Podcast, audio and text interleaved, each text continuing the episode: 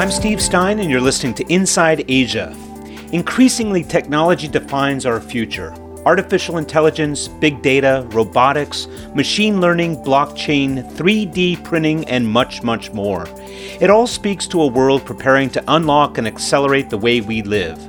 Having a vantage point on the world of bleeding edge technology is the privilege of my guest this episode, Steve Leonard. Steve is the founding CEO of SG Innovate, a technology incubator and early stage investment firm with direct backing from the Singapore government. I first met Steve a decade ago when he served as Asia Pac president for tech giant EMC. He was then, as he is now, one of Asia's leading tech insiders. He's seen change firsthand, and before moving into his current role, captained EMC through one of its greatest periods of regional growth.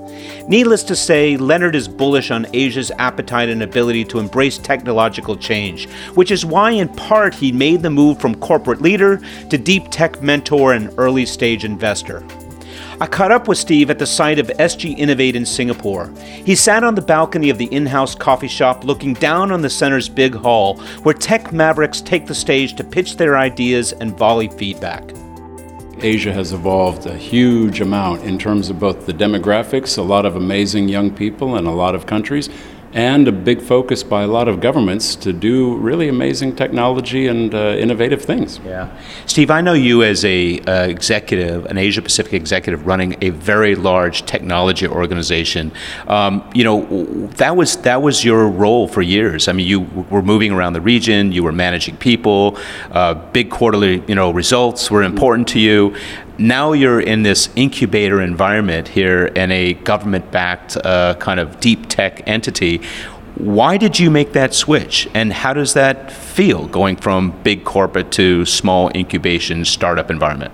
Well, the exciting thing is I still get to work with amazing people. So I loved working with amazing people in a big corporation and doing some pretty cool stuff. And at the same time, now I get to work with other amazing people doing cool things, but from scratch. So the exciting thing now is we get to work with people creating technology from zero, and we get to work across a wide range of technologies. So nano satellites, driverless vehicles, artificial intelligence. So the range is something that's very attractive for us. And you are able to dress down, Steve. I noticed as well, yeah. right? Yeah. So instead of worrying about having a, a suit and tie to meet uh, our most esteemed customers, I'm very fortunate that now I get to meet uh, ministers and ambassadors, but still wearing uh, more casual clothes. Yeah. Everybody prioritizes the person, not so much the, the dress code. Excellent, excellent. Well, um, let, tell us a little bit about SG Innovate. I mean, how, how did you arrive here? I, I noticed you're, you're, a founder of the organization. Is this something you pitched to the government, or is this just the fact that you're the founding leader of the organization? Uh, well, it's both. I mean, the, the, idea was we have so much talent and so much capability in Singapore, and we wanted to find a way to help those people express themselves, as in build. So, bringing that idea forward, uh, articulating what it might include, what would be the opportunities if we got it right. So, we did actually build that and, and, pitch that, to use the expression, and then the opportunity to help lead it from its uh, creation to where we are today. Singapore has been one of the most uh, progressive in terms of governments in the world, in terms of seeding uh, new emerging industries, areas, technologies. Um, it, they've been doing this for years. Uh, you know, different elements of the organization, different of, of the country, uh, have have seeded uh, startups or brought in new technologies or tried to get people excited about certain areas What's different, and why do you need to specifically focus on deep tech versus just the general category of tech? Well, I think, first of all, you have to believe in something. And our belief is that Singapore's core is always uh, heavily connected to education primary, secondary, tertiary. Singapore is a leader in terms of the technical capabilities by education. At the same time, there's a huge amount of commitment to scientific research. So, if we have great education and great scientific research, it would follow that we should be building something from it. So, we would argue consumer apps and uh, dating apps and food ordering services are great in terms of convenience, but to tackle really tough problems for humanity, energy, transportation, healthcare, public safety, then you need what we would refer to as deep tech. It's basically scientific research built through engineers. Is that indicative of the fact that this is a nation state, a small island, uh, and therefore the idea of not having economies of scale to really test and leverage B2C type of capabilities means we might as well focus on the B2B back end or deep tech side where Singapore might be able to lend itself to a greater, you know, a, a larger region in a different way? It could be. I think the way that we look at it is anybody anywhere should play to their strength. And so a strength might be the size of the market, or strength may be the core assets you bring to that competition. So I don't look at it as because we don't have a big domestic market, let's focus on deep tech. I would turn it the other way. Because we have a huge multi decade commitment to education and science, that gives us a great foundation upon which to build. Mm. What is it about the education system that isn't able to accommodate this? Why do you need something like SG Innovate to then bring out, if you will, some of the additional uh, scientific data capabilities of, of, of young graduates coming through the system here? To be honest with you, Steve, I don't see it as anything different than other markets. Our friends here from uh, the UK called Entrepreneur First did the exact same thing when they were working with Cambridge and Oxford and Imperial so, even though the United Kingdom has a multi century history of engineering excellence and scientific excellence, that doesn't automatically mean that a 24 year old coming out of a PhD program will know how to build a company. Mm. So, our view isn't let's improve the science further. It's let's work with people that have a scientific core and need help building a company. Mm. So that's what we focus on is helping them build a company. Steve, there's competing views out there that in this uh, time and era of machine learning, AI, uh, that we really, um, there is a huge growing demand for data scientists, um, real um, empirical thinkers. Mm-hmm. There's an equal uh, argument that uh, really, no, uh, in many ways, AI will take care of much of the work that has to be done. What we really need are lateral thinkers. People can apply, think about the rationale or what the data means, and then find great commercial or non commercial outlets for it. Where do you come down on this? I think the answer is both. I think you need great people that are experts in and around how to gather data, how to annotate data, how to work with data, and you also need philosophers and dreamers and social scientists because no technology on its own will be adopted unless it meets human needs and, and is comfortable for people to work with. So I don't look at it as we only need more engineers or we only need more philosophers. I think all of humanity needs people that are skilled in both areas we all need to think about the reality that artificial intelligence is an increasing part of our life. That's for sure. And we want it to be so. I would argue that the future of healthcare requires that we use AI better. But it doesn't replace doctors. We're all about working with and enabling doctors. How open is your remit in terms of the types of projects that you uh, identify, embrace, and support? Is it with this, you know, as long as it benefits humanity, we're in? Uh, it depends on with whom you speak. Our view would be we're led by amazing people.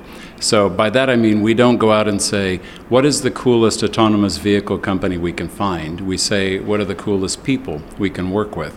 And if they happen to be working with AV, that would be great. If they happen to be working with AI, that would also be great.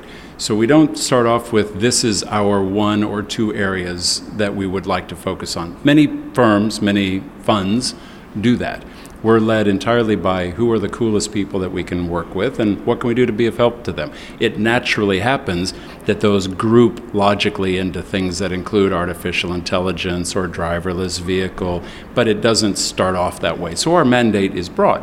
So, so let's unpack coolest people because I like to hang out with cool people when I'm having a drink or want to get a conversation, but I might not necessarily want to go into business with them. Yep. How do you define coolest people, and why is that an important criteria? I mean, for me personally, and I'll articulate it just as, a, as an individual, I like working with people that make me think about things that I might not have thought about, make me curious about things, make me want to learn more, challenge me to stretch my own understanding and I enjoy those opportunities. And what I especially enjoy is the chance to do that from morning until night in six or seven different domains. So many times by the end of the day, my head hurts almost literally just because we've covered so many different areas. So for me, cool people would be defined as those that might be working on something that we would all be thinking about 10 years from now. How could we have lived without that? And you could easily pick an example like the smartphone. How did we live without that? But what I'd like to do is to remind people that the technology that underpins that is not so much the apps, but some of the underlying technology like the semiconductors and the materials that made what we all take for granted possible. And we think there are people doing things that will be just as transformational, upon which other people go on to build technologies down the road. So, cool in some ways equals forward looking. I think there's amazing opportunities to work with people that have ideas that could, and I don't want to overuse the expression, but could change humanity, positively so. But let's come back to real life examples. When you think about the fact that there is a shortage of clean water in some areas, many areas, you think there's a shortage of good food, you think about climate change, you think about transportation in gridlocked urban environments, these are non trivial problems. The good news is there are lots and lots of men and women, including lots of young men and women, that are thinking about how to make a positive impact. So I would define that as cool. There are data uh, is is is almost the new conundrum here. It, it, it has the potential to be weaponized or to liberate the world. Uh, it can go both ways so easily, and many times, increasingly, we're being asked to trust in the organizations that are driving some of these initiatives to know that um, they are in fact going to be working for the betterment of, of man, whatever that may be, environmental, uh, you, you, name it, right? Um, how do we know, and who makes this decision about you know which organizations are better equipped to manage data and deliver these AI uh, in, infused uh, capabilities? I don't know, Steve. That's a that's a huge topic, and I'm not smart enough to be able to figure out a clear answer for it. I think partly society is self-regulating. You know, if people misuse data, you can take a look, and without naming names, major U.S. tech firms that found them uh, found themselves on the wrong side of the data yeah. uh, debate. You can name them, Steve. It's okay. it's out there. Yeah. So those companies found themselves on the wrong side of that debate, right. and society then votes in terms of do I still want to use that platform? Do I want to have my advertising dollars with that platform? Even employees within firms that have come back out and said to the CEOs, we don't like the fact that our company is involved in that type of work. And then the CEOs have had to back away from some of those contracts. So, without being too Pollyanna, I do think that society, as a general statement, tries to self regulate and reward or punish, as the case may be, if people use data wrongly or misuse it. But let me just offer one point. When you said something can be weaponized, I would argue that everything, all technology, can be thought of as either good or bad. You can have antibiotics that have saved countless tens of millions of lives since their introduction in the 20th century. You can also have misuse of bacteria and chemicals. You can have misuse of Twitter and misuse of social media platforms for certain means, but they can also be great at bringing people together in communities. So I always say yes, anything we want to pursue, someone can come up with a this could be used wrongly argument, but I would argue that it shouldn't stop us from trying to move forward where we can capture good things. This is Inside Asia. My guest is Steve Leonard, former Asia Pacific president of the tech giant EMC and founding CEO of government backed deep tech incubator SG Innovate. More in a moment. Inside Asia is supported in part by Black Marketing, the world's most recommended LinkedIn marketing agency, created and led by the world's most recommended LinkedIn marketing masterclass instructor, entrepreneur, and best selling author, Chris J. Reed. Black Marketing is an award winning, independent, boutique B2B marketing consultancy that specializes in enabling you to achieve your business objectives through LinkedIn. Learn more at www.blackmarketing.com. I'm Steve Stein, and you're listening to Inside Asia. My guest is Steve Leonard, CEO of SG Innovate, a technology incubator and early stage investment group with backing and support from the Singapore government. Let's get back to the conversation. I asked Steve how the group goes about screening and choosing some of its seed round investments. First of all, we work with some great partners. So, our friends at Entrepreneur First, our friends at SMART, which is the Singapore uh, MIT Alliance for Research and Technology here, backboned by MIT out of Cambridge, Massachusetts. We work with NUS and NTU and many others. So, we're always introduced to great people by our friends and partners in the ecosystem, including outside of Singapore. When we select, we select entirely on whether we can be doing something useful to that founder or to say it differently to a person that might want to be a founder because some people think but may not actually take the action. Our goal is if we can be useful, can we help them raise their initial funding? Can we help them with identification of talent, as in who's the second and the third person in the team?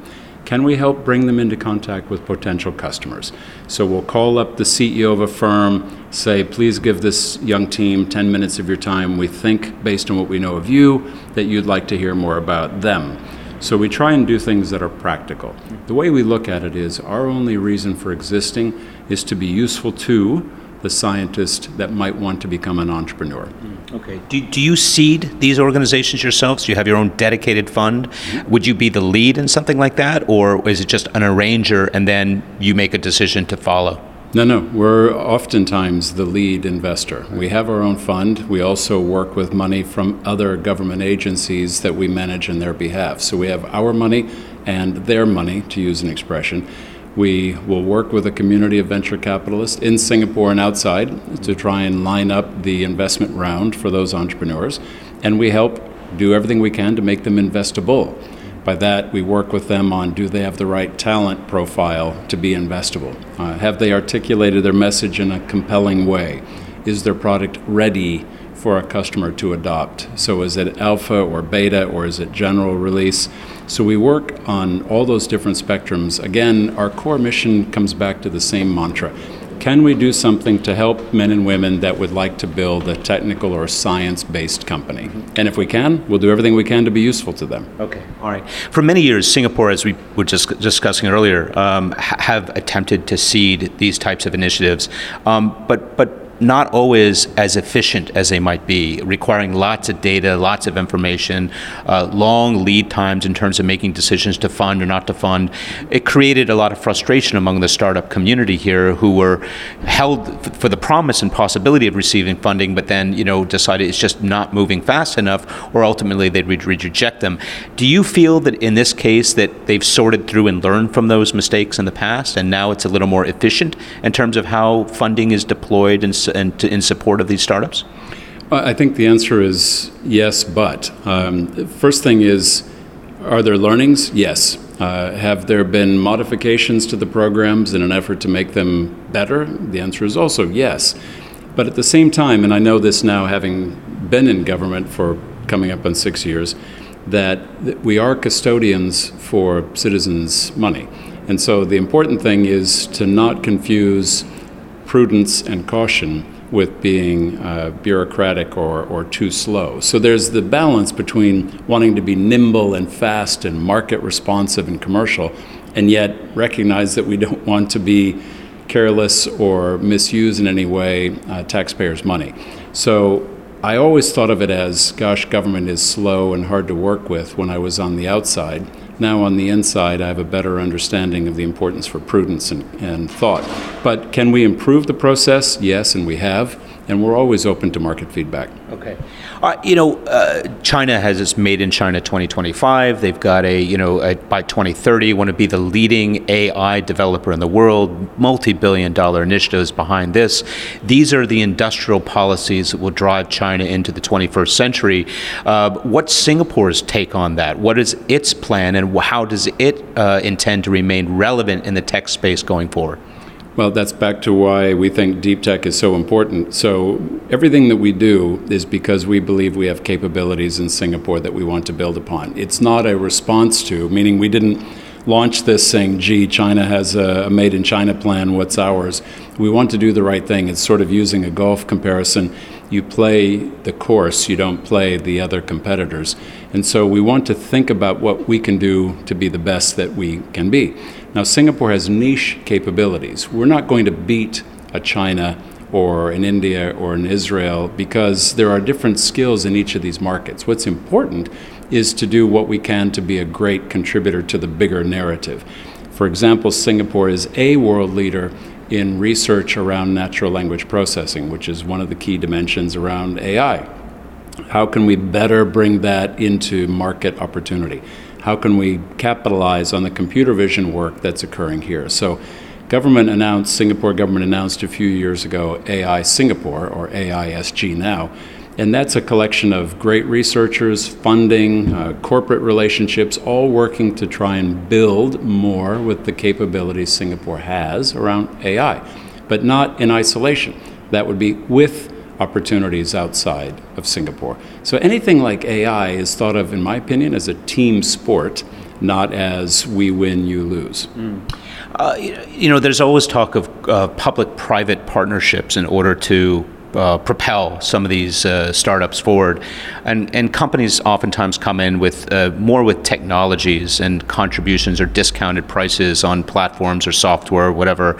Do you feel that corporations should be playing more of a direct investment role in something like this in Singapore? Is it happening or is it just faded a bit because there's pressures on these companies to stick to their knitting and focus on those returns and that's good enough for now? I mean, the tough part, having lived inside a corporation, and run on a treadmill every 90 days for a Wall Street number is, uh, I understand that world well. The challenge, I think, is corporations are built for executing to a defined plan. And everybody sits around and says, this is what we need to accomplish over the next four quarters or eight quarters. Uh, by definition, entrepreneurship is what's going to happen tomorrow and next week. And so bringing those two universes together is not easy yes, corporations, in my opinion, should always be doing more. And the chance for a corporation to work in a meaningful way with a startup is not uh, coming in to people like us and saying, show us a couple of cool startups. It's what are the problems corporations could be solving if they used their resources, their data, their investment funds, their people in a different way? And then how could they team up with a few small early stage companies to make a difference in their trajectory. What we find is corporations do this thing of the boss wants us to be innovative. Can you show me a couple of cool companies? And then inevitably they'll say, how many customers do they have? Uh, do they already have a product? Which is basically procurement. Yeah. So we see a huge opportunity, and we'd love to work with, frankly, those few that get it. Yeah, I, I like how you put it. it. It's you know how are these companies relevant to the to, to the startups because it, it sometimes they, they're looking at it from the other way. The corporates said why are these startups relevant for us? But um, and I, when I was at IBM in the late 1990s, I mean we were all trying to be you know party to that. Mm-hmm. How do we how are we relevant for the startups? How can we contribute? And just like you've described, it would ultimately fall over because we could not ever get our pricing right to really support them in a meaningful way. And I suspect that's still the case. It is still the case, and what happens is corporations, understandably, like to wait until these really early stage companies have a bit of mileage, have a bit of traction. And my point to the corporates is always that's okay, but your opportunity to meaningfully shape them and to play an important role in their evolution will also evolve, meaning your, your fingerprints will be less strongly on these startups if you wait until you've seen them for a few years. Now, I get the idea that it's less risky, but it's also less, I would argue, rewarding. And so when Google bought DeepMind, it was early enough in DeepMind's journey that now Google has been able to play an important role in bringing a lot of different assets to bear. If they'd waited until you know, DeepMind was already a multi-billion dollar company, it would have been a great acquisition but I would argue that Google's influence and benefit, frankly, from that, just as much as DeepMind has benefited, would have been different. Steve, you drank the Kool Aid. You're on this side now. You're working with startups, um, but you are an executive of, of repute. Um, when you turn around and speak with you know heads of the region for other tech companies, um, can can they hear you with different ears because they know you've been on both sides? And do they respond differently, or again, is it just a cultural difference that's going to create that everlasting divide? Yeah, the answer is uh, a bit of both, I'm sure. I, I always, when I speak to corporates, uh, there's always kind of the laugh, the, the nervous giggle when I talk about corporates executing, not experimenting, needing to make the quarter, not worrying about what happens too far into the future. And other executives sort of giggle and nod knowingly because I know that that's what they're facing, and they know that I know. But at the same time, uh, it's hard for them to break out. And normally people come up to me after one of these sorts of chats and say, I only wish that my corporation would, and then dot, dot, dot. So I think everybody does understand, but I also appreciate the fact that shareholders expect consistency and predictability. Shareholders don't reward experimentation gone wrong. Mm. So, as much as CEOs love to talk about an innovative culture, they have to make the quarter. And delivering top line and bottom line and market share takes focus. And experimenting and trying things on doesn't always fit well with that. The only companies that seem to be able to stride that balance would be those that the market rewards. NVIDIA, for example, had a tremendous year a year or two ago as their experimentation started to really pay off. And then you couldn't show up at an event without NVIDIA being there as an AI leader. But they were something different a few years ago. Their experimentation paid off but then it just as quickly rotates to what are you going to do for me next quarter? And then NVIDIA is back in the box of having to execute against a plan. And you could fill in any company's name. It's nothing against NVIDIA. It's just an example. No, it's a great example. And I, does, I think it speaks to the future of corporations and the fact that maybe something in terms of the incentive systems and the way that Wall Street engages. I, I understand the almighty profit motive and share price returns, but, but, but, but uh, at some point, you know, these examples you would hope start to take hold.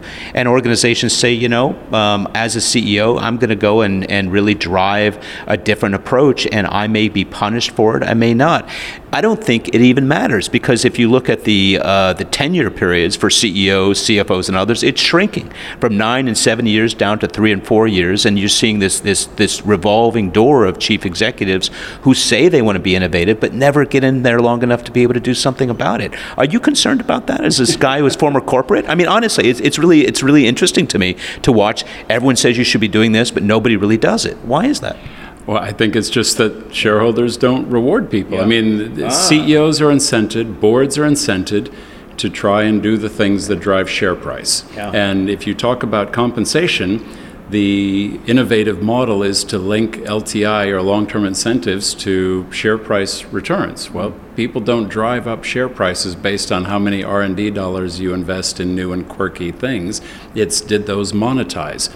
Did that r&d monetize in a new product line that's beating the competition? Mm. and if the answer is that's what drives share price then i mean take a look at any of the examples. Tesla you know amazing innovative people are betting on what it could be and then it comes down to the cold hard facts. How many did you build this quarter of tesla 3 and if the answer is not as many as you wanted the stock gets crushed. Yeah. so I, I think it's not surprising. That's why more and more companies that go from startup to big entity are staying private longer. I mean, I think the idea that you get your cake and eat it too, you get private sector money and you don't get the hot glare of the Wall Street analysts allows companies to go on and do something for a much longer time. Nobody's rushing to the public markets in the way that they were. Yeah, it's a it's a excellent, Steve, and it's a broader conversation, and maybe for another time. But before I let you get back to incubating, which is what what I suppose you're you are doing here, tell us if you would about a couple uh, examples of projects here that are particularly exciting to you. Uh, the things that we really love, first of all, we love all of our children equally, as any parent would say. But we think about things. But is that true, Steve? It is true. Yeah. It is true because we never know. We love people, right? And, and the idea that somebody's current mission may or may not pan out in the way that they'd wanted doesn't mean that they stopped being an amazing person. And the great secret, as you'll know and others will know about Silicon Valley, is that you learn and you rotate and you come back stronger than ever. So there isn't in our books uh, this team worked out or they didn't and off they go. It's we invest in people. If this current assignment or project that they're pursuing doesn't work out, we still love them and they'll come back in a new life. But the, the businesses that we're excited about especially include things we think are both important economically and important socially. Artificial intelligence in healthcare, back to the earlier point, is both inevitable and I would argue critical to accelerate when we think about how we can get more people to have accurate diagnosis of things that intercepted early could save lives. So, early detection of tumors and lesions and anomalies. Computer vision can do that at scale. Uh, not because radiologists can't, but because there's only a certain number of radiologists. Then you say, how do I do things that don't require million dollar MRI and CT machines? Can I use a less expensive technology like ultrasound and get a decent image that allows me to view things? So we're working with teams right now that are doing just that.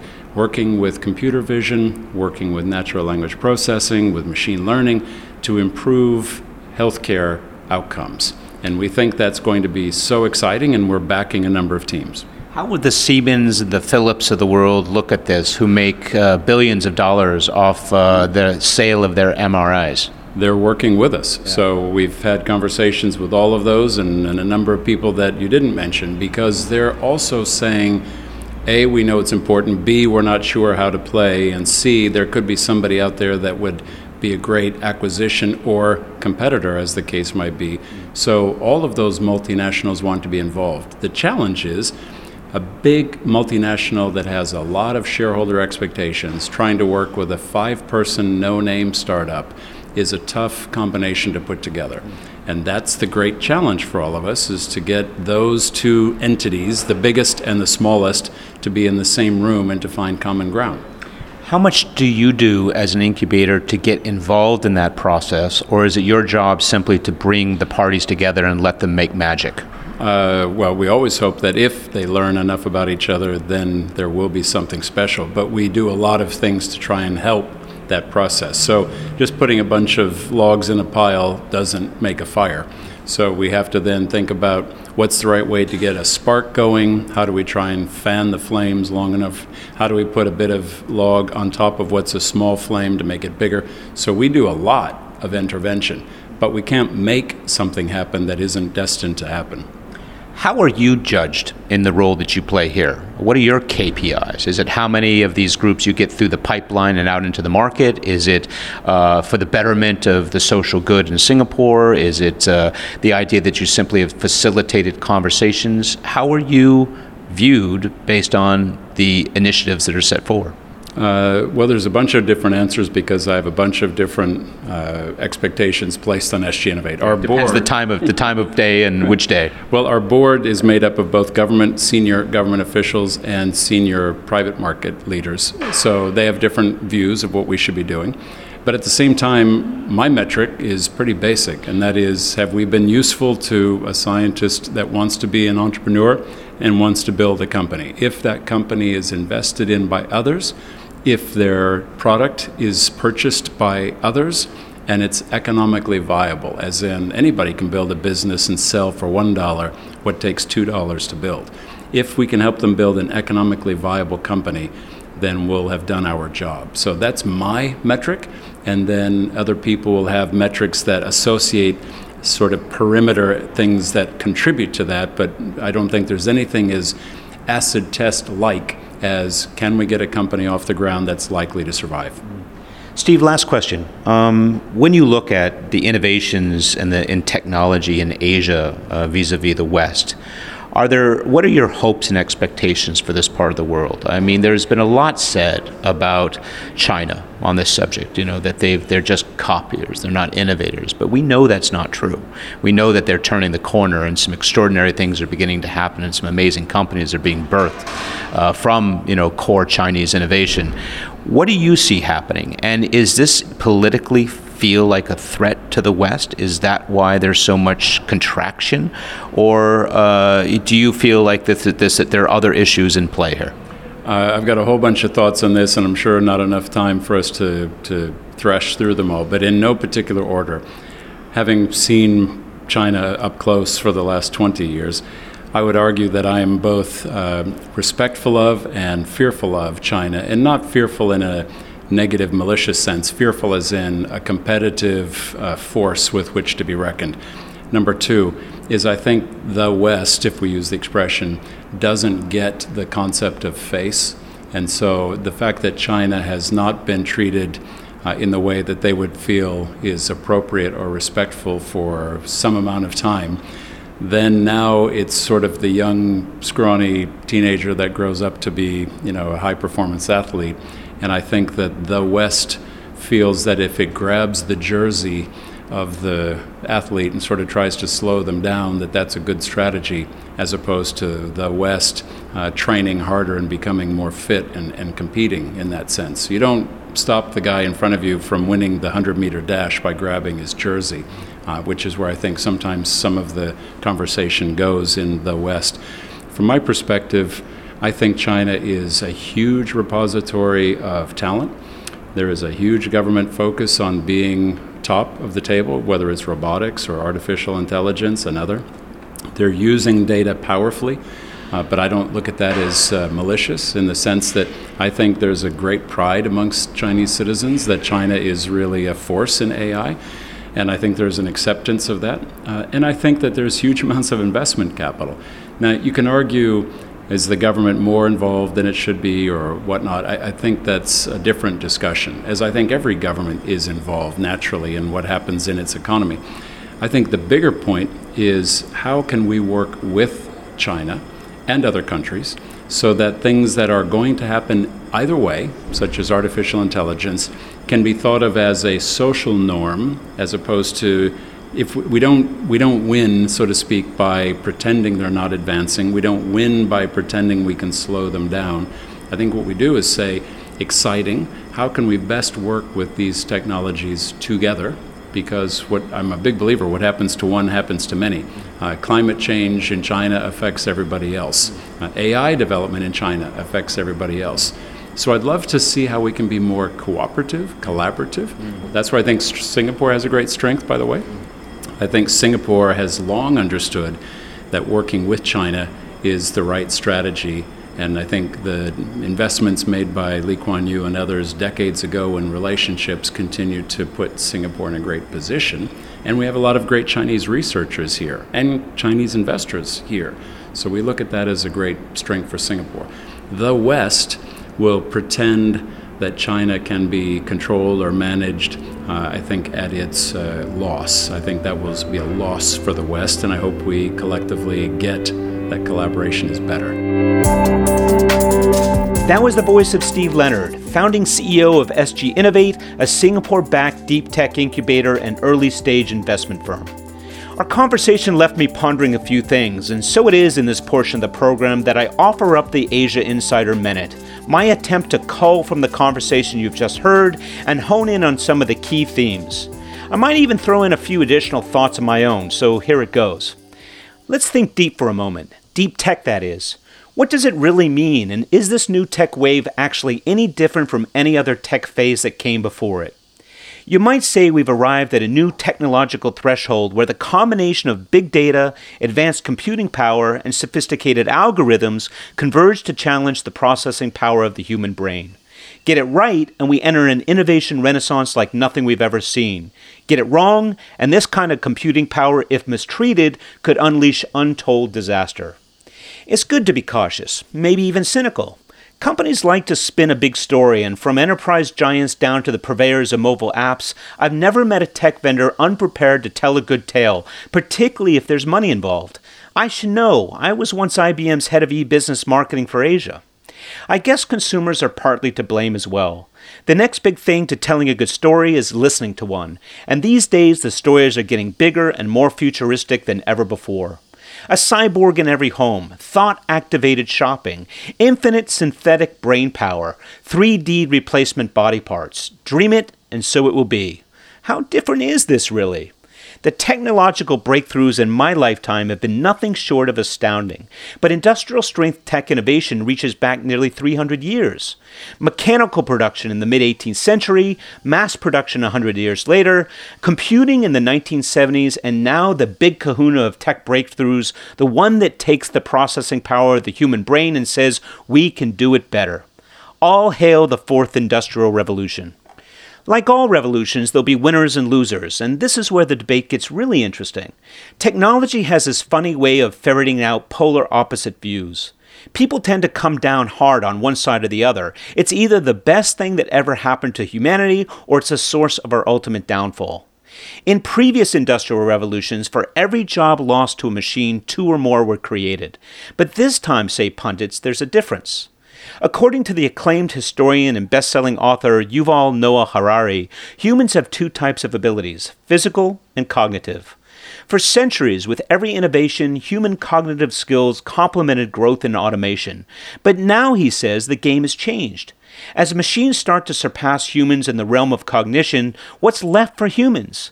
Harari points to a future where billions are made redundant, leading to the creation of what he calls a massive new, and I quote, useless class, unquote. Optimists see things differently, of course. Take artificial intelligence in medicine, for instance. No matter how good a doctor might be, there's simply no way any one human can stay up to date on all the latest medical advances. But imagine a human doctor paired with a constantly updated natural language AI, and add in a bit of AI enabled diagnostic technology. Layer in some human compassion and interpersonal EQ, and you have a pretty compelling picture of what the future of medicine might look like. Get the economics right, and refined algorithms could reverse the astronomical rise in healthcare costs, and that, in and of itself, could save billions of lives at a fraction of today's costs. Take virtually any industry for that matter and apply the theoretical attributes of AI and machine learning, and the possibilities are boundless. This positive vision is why you see such rabid enthusiasm for deep tech in many quarters. Governments see cost savings, corporations see profits. Consumers, meanwhile, see a futuristic world of greater convenience bundled with happier and healthier lives. Not to burst this utopian bubble, but there's the other possibility of weaponized AI and robots run amok. Steve Leonard, as any good corporate leader would, vests his hopes for the future in the consuming public. People, he says, will decide through marketplace interactions whether they want certain innovations or not. That could be. Certainly, there's truth to the fact that if people buy something, it's as clear as any indication that they actually want it. But in the acquiring, will consumers be fully aware of the possible repercussions? For instance, by opting into what's easy, convenient, or entertaining in the short term, will we one day wake up to realize that we've sacrificed a product or an idea that might have been more sustaining and even essential in the long run? At the end of the day, will deep tech and its many consumable offspring fall subject to a higher order where, in the interest of the greater good, access is granted or denied in accordance with a new set of social sanctions? That's where government comes in. In fact, as the new wave of innovation further empowers the individual and diminishes the role of traditional institutions, governments need to have some say in what happens and what doesn't. What will it mean, for instance, when blockchain empowers a cryptocurrency revolution that undermines a nation's principal medium of exchange? One choice is to intervene and intercept, another choice is to get involved and invest. That appears to be Singapore's choice, which is why Steve Leonard and his colleagues at SG Innovate are driving an agenda to prioritize deep tech solutions geared for the public good. At least that's the plan. To what degree should governments inject themselves into our deep tech future? We want to know what you think. Leave us a comment, download the episode, or better yet, reach us on Twitter, LinkedIn, or Facebook. We promise to respond responsibly. Until next time, this is Steve Stein saying, coming from the outside on Inside Asia. Inside Asia is supported in part by Black Marketing, the world's most recommended LinkedIn marketing agency, created and led by the world's most recommended LinkedIn marketing masterclass instructor, entrepreneur, and best selling author, Chris J. Reed. Black Marketing is an award winning, independent, boutique B2B marketing consultancy that specializes in enabling you to achieve your business objectives through LinkedIn. Learn more at www.blackmarketing.com.